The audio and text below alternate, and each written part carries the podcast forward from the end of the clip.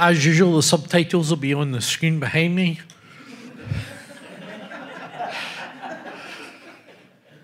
Today's readings from Galatians 3 1 to 9. You foolish Galatians, who has bewitched you? It was before your eyes that Jesus Christ was publicly executed as crucified. The only thing I want to learn from you is this Did you receive the Spirit by doing the works of the law or by believing what you heard? Are you so foolish? Have you started with the Spirit? Are you now ending with the flesh? Did you experience so much for nothing? If it really was for nothing, well then, does God supply you with the Spirit and work miracles among you by your doing the works or the law or by you believing what you heard?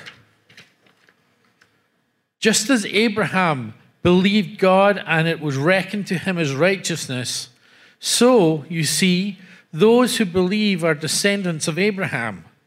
And the scripture, foreseeing that God would reckon as righteous the Gentiles by faith, declared the gospel beforehand to Abraham, saying, All the Gentiles shall be blessed in you.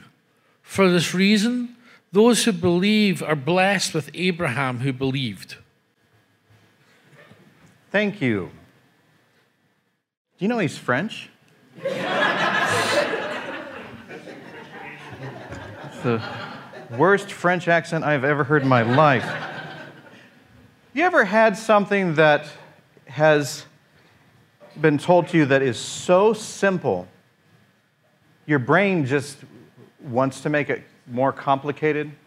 It's like you, you can't believe that something is that simple.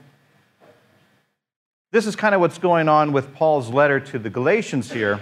Um, the last two weeks, uh, we, we've been re- reading Paul's letter to the Galatians. It's a uh, group of uh, uh, new believers. They're, they're, they're pagans, they're, they're Gentiles, they're, they're not Jewish people. Paul has started this church in Galatia. He's got it up and running. Things are looking pretty well. He goes away to start a new church, and some religious leaders come in and they tell the Galatians that are new to this faith that in order to have this faith, that's fine, but they have to become Jewish. They have to follow uh, Torah, they have to be circumcised, and all of this kind of stuff. And it's good to believe that, that by the time that uh, Paul has heard this news, uh, he, by the time it's reached Paul, where he's at, by the time Paul has written the letter and sent it back to them, it's a good guess that a lot of the Galatians have actually fallen for some of this and that people are getting circumcised. That's why there's such an urgency to Paul's letter here. That's why he's using language that is you fools, you know, why are you doing this? Paul was always sweet. He used to write for Hallmark cards. But um, he uh, is angry here. He's, he's urgent and he's angry because he wants to make sure that the record is set straight. And the last two weeks, we talked about the argument that he was having with the disciples who were still struggling with whether or not a pagan coming into the faith did have to follow Jewish law or if it was, uh, you know, this is a an offshoot of it and all of this kind of stuff. What, what, what do we do here? And now he's turning his letter to the people that he sent it to, the Galatians themselves. And he is saying, Why don't you understand this? Why don't you understand that it is not about becoming Jewish? Now, before I, I go on here, I do want to emphasize once again this is not a Gentile versus Jew kind of thing. For years, this language like this has been used in a very hurtful and harmful way.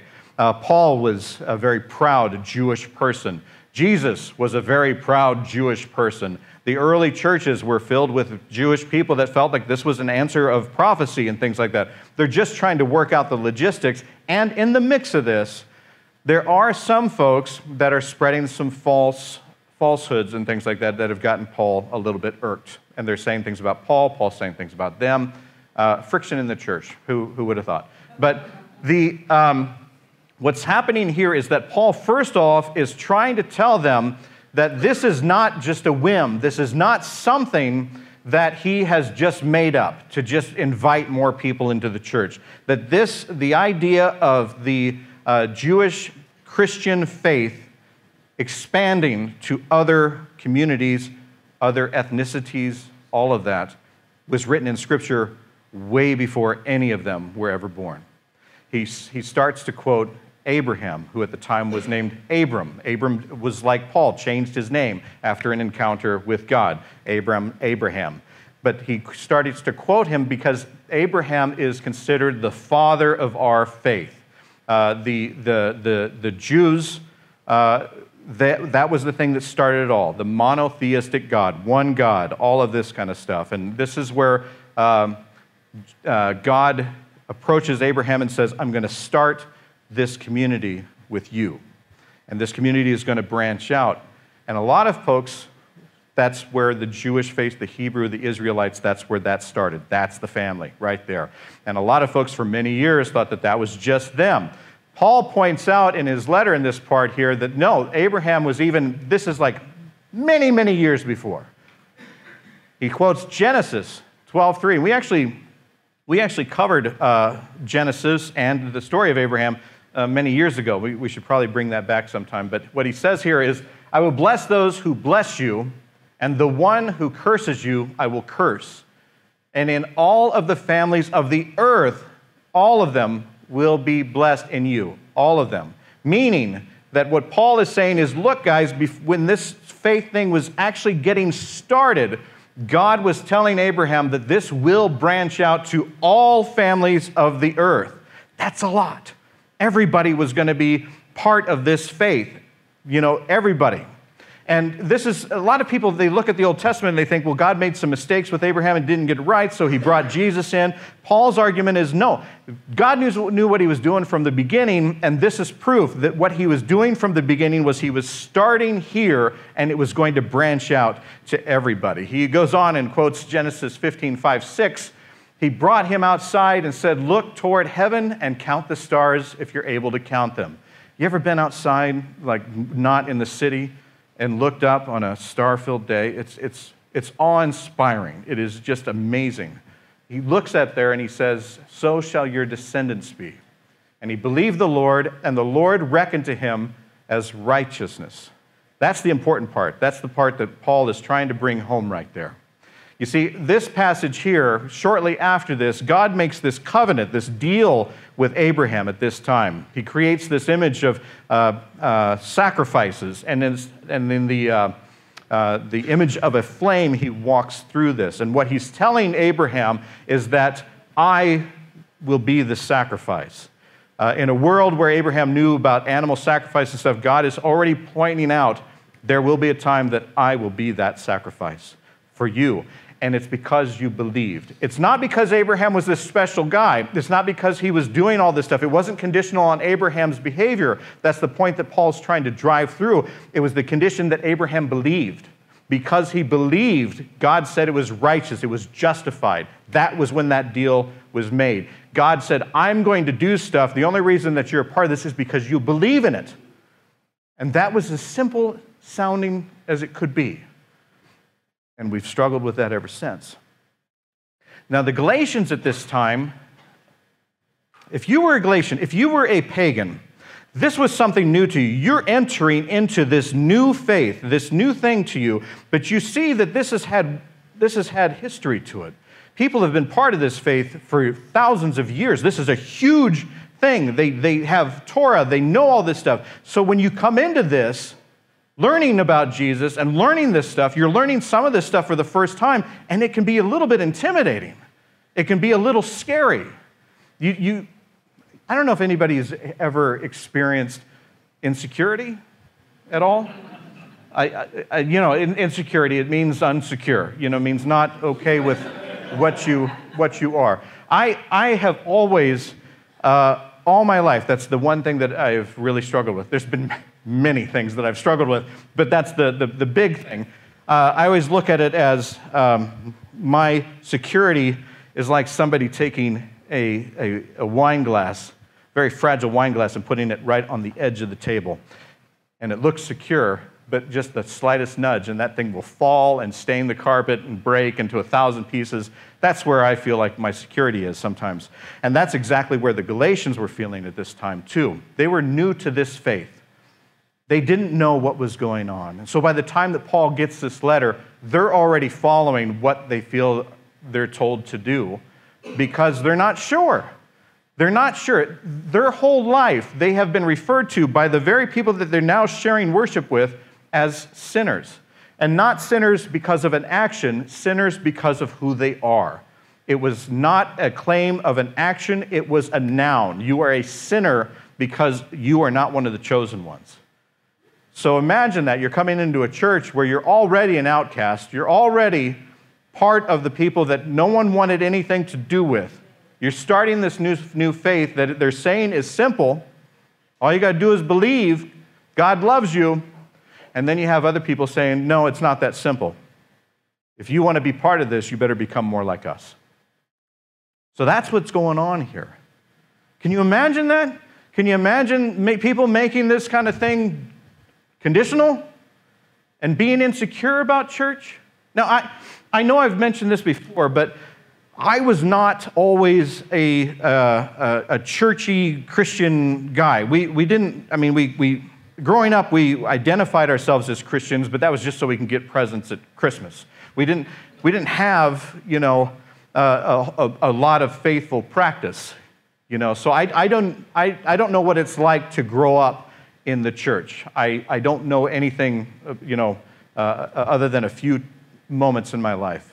But there was a time in my life uh, when I was an adult that um, I had the, the only thing I can uh, come close to saying, it was a, a spiritual awakening. It, it was a, a moment where I really felt the presence of God.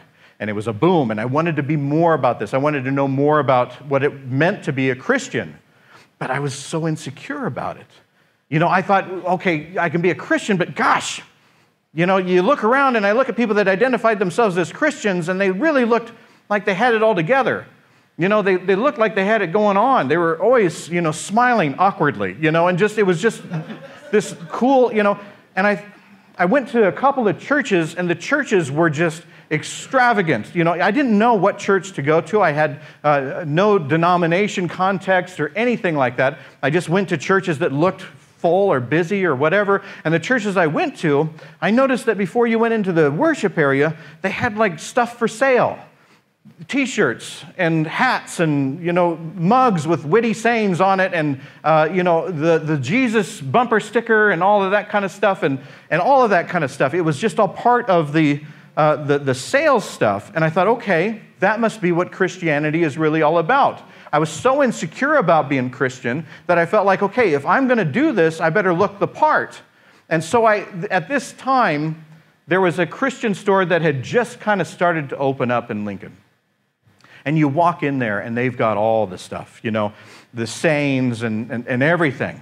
And so I went in there and I bought a lot of stuff because I thought that this is what being a Christian is all about. You know, they had the t shirts. You know, I bought this one t shirt that had uh, Jesus, you know, he was really buff and he's carrying this cross and it said, bench press this, you know, and I thought, okay, you know, I, this is me, I'm a Christian now, you know, and I bought a Jesus hat, I bought the Jesus fish, you know, that, that goes uh, under your car.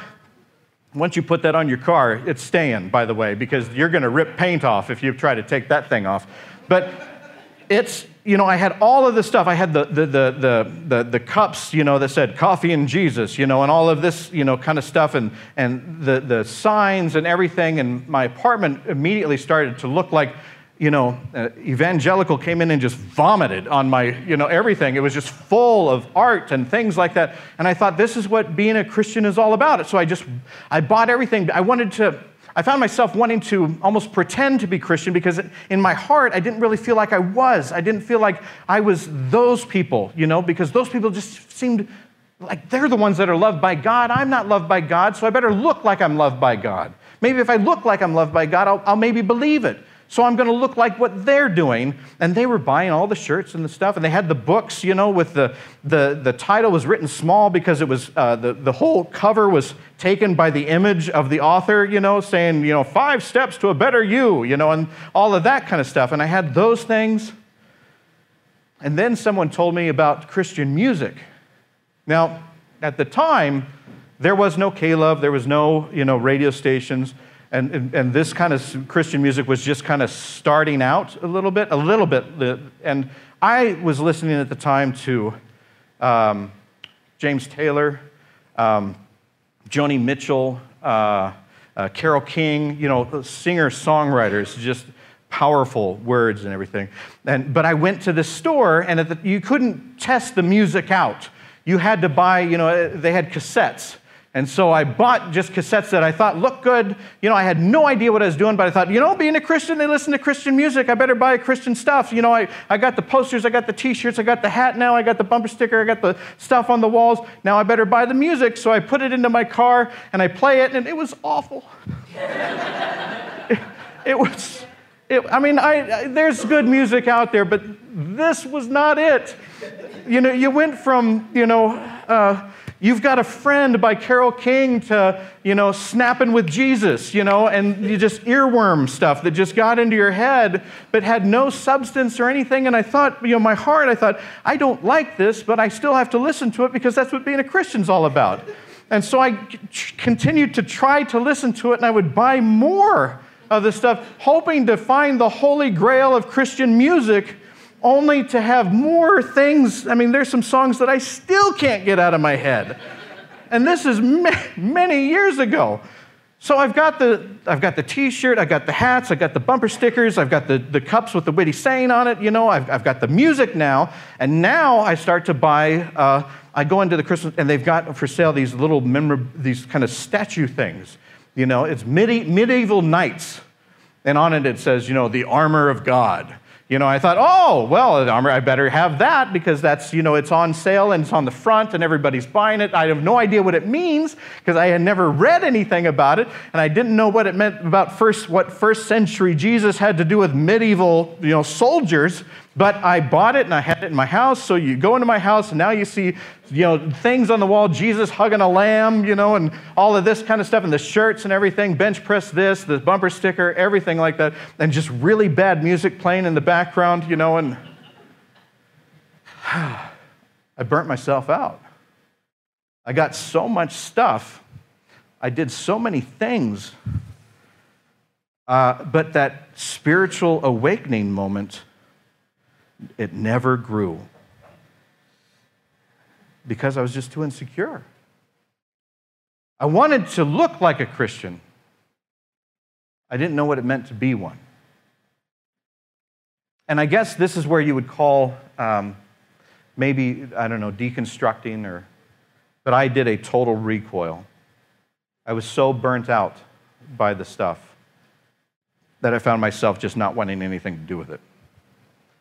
And I went back to listening to James Taylor and Joni Mitchell and not going to any of the churches. I got rid of all the stuff. And my faith went nowhere. But then there was this moment where I started thinking about that, that initial time. And I thought, what was I doing when this happened? And I was praying. Just praying. It was so simple. So I just started doing that again. I, just started praying. And then I started, instead of reading the, bio, the, the books with the, the people and their faces on it and the five steps and whatever, I, I started picking up the Bible and just reading it. And I, I found it quite interesting. I, I, delved into, I wanted to learn more about it. I started to delve into the history of it and the context and the different translations, and I wanted to, to learn. And I felt the more that I did that, the more I prayed, that faith started to grow again. And it was different this time.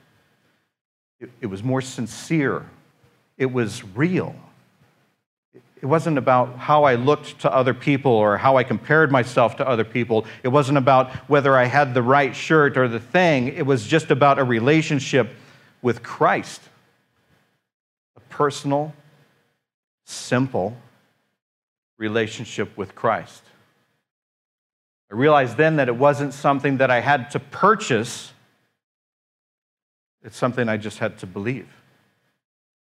And that's what's happening with the Galatians at this point in time. They're surrounded by things, conditions of what they have to do. And they're insecure enough to think that they have to do everything that is around them. And Paul says, You guys, that's foolish. Since the time this faith was first introduced to people, it's been about simply believing. The more we believe that Christ loves us, the more that we believe that Christ loves us,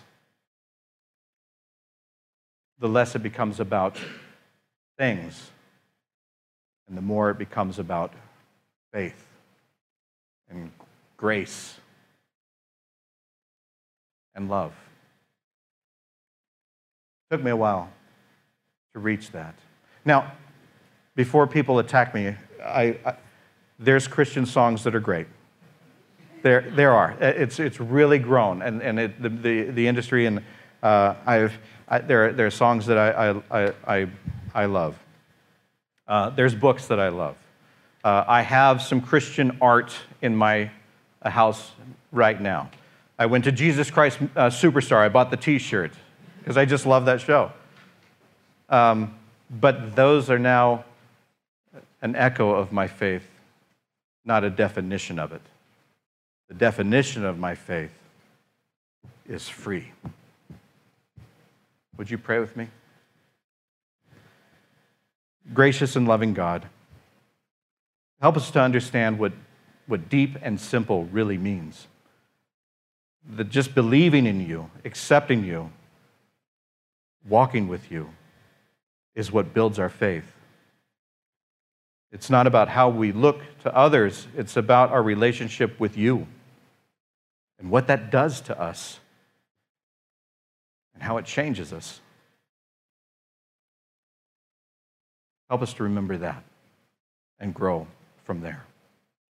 In Jesus' name, Lord, we pray. Amen. You know, I, I don't, I really do want to stress. I mean, we have, we've, we've given away cups here, we have uh, t shirts. Uh, people buy music, they buy things that, uh, that they feel, feel good about. Uh, and, and I'm not, I hope that you don't walk away here thinking that I'm saying, don't buy anything with Jesus' face on it. It's really just about the motive. It's about what drives us. It's about being secure in knowing that Christ loves us. And it took me a while before I could even go back into a church. And luckily, the church that I ended up going back to, I found enough flawed people that I fit right in. I learned that people were not perfect in churches that they were flawed, that they are insecure, that all of us are struggling to try to fit in. All of us feel like an outcast at one time or another, and all of us are loved by God. That's why we're here. That's why we keep going.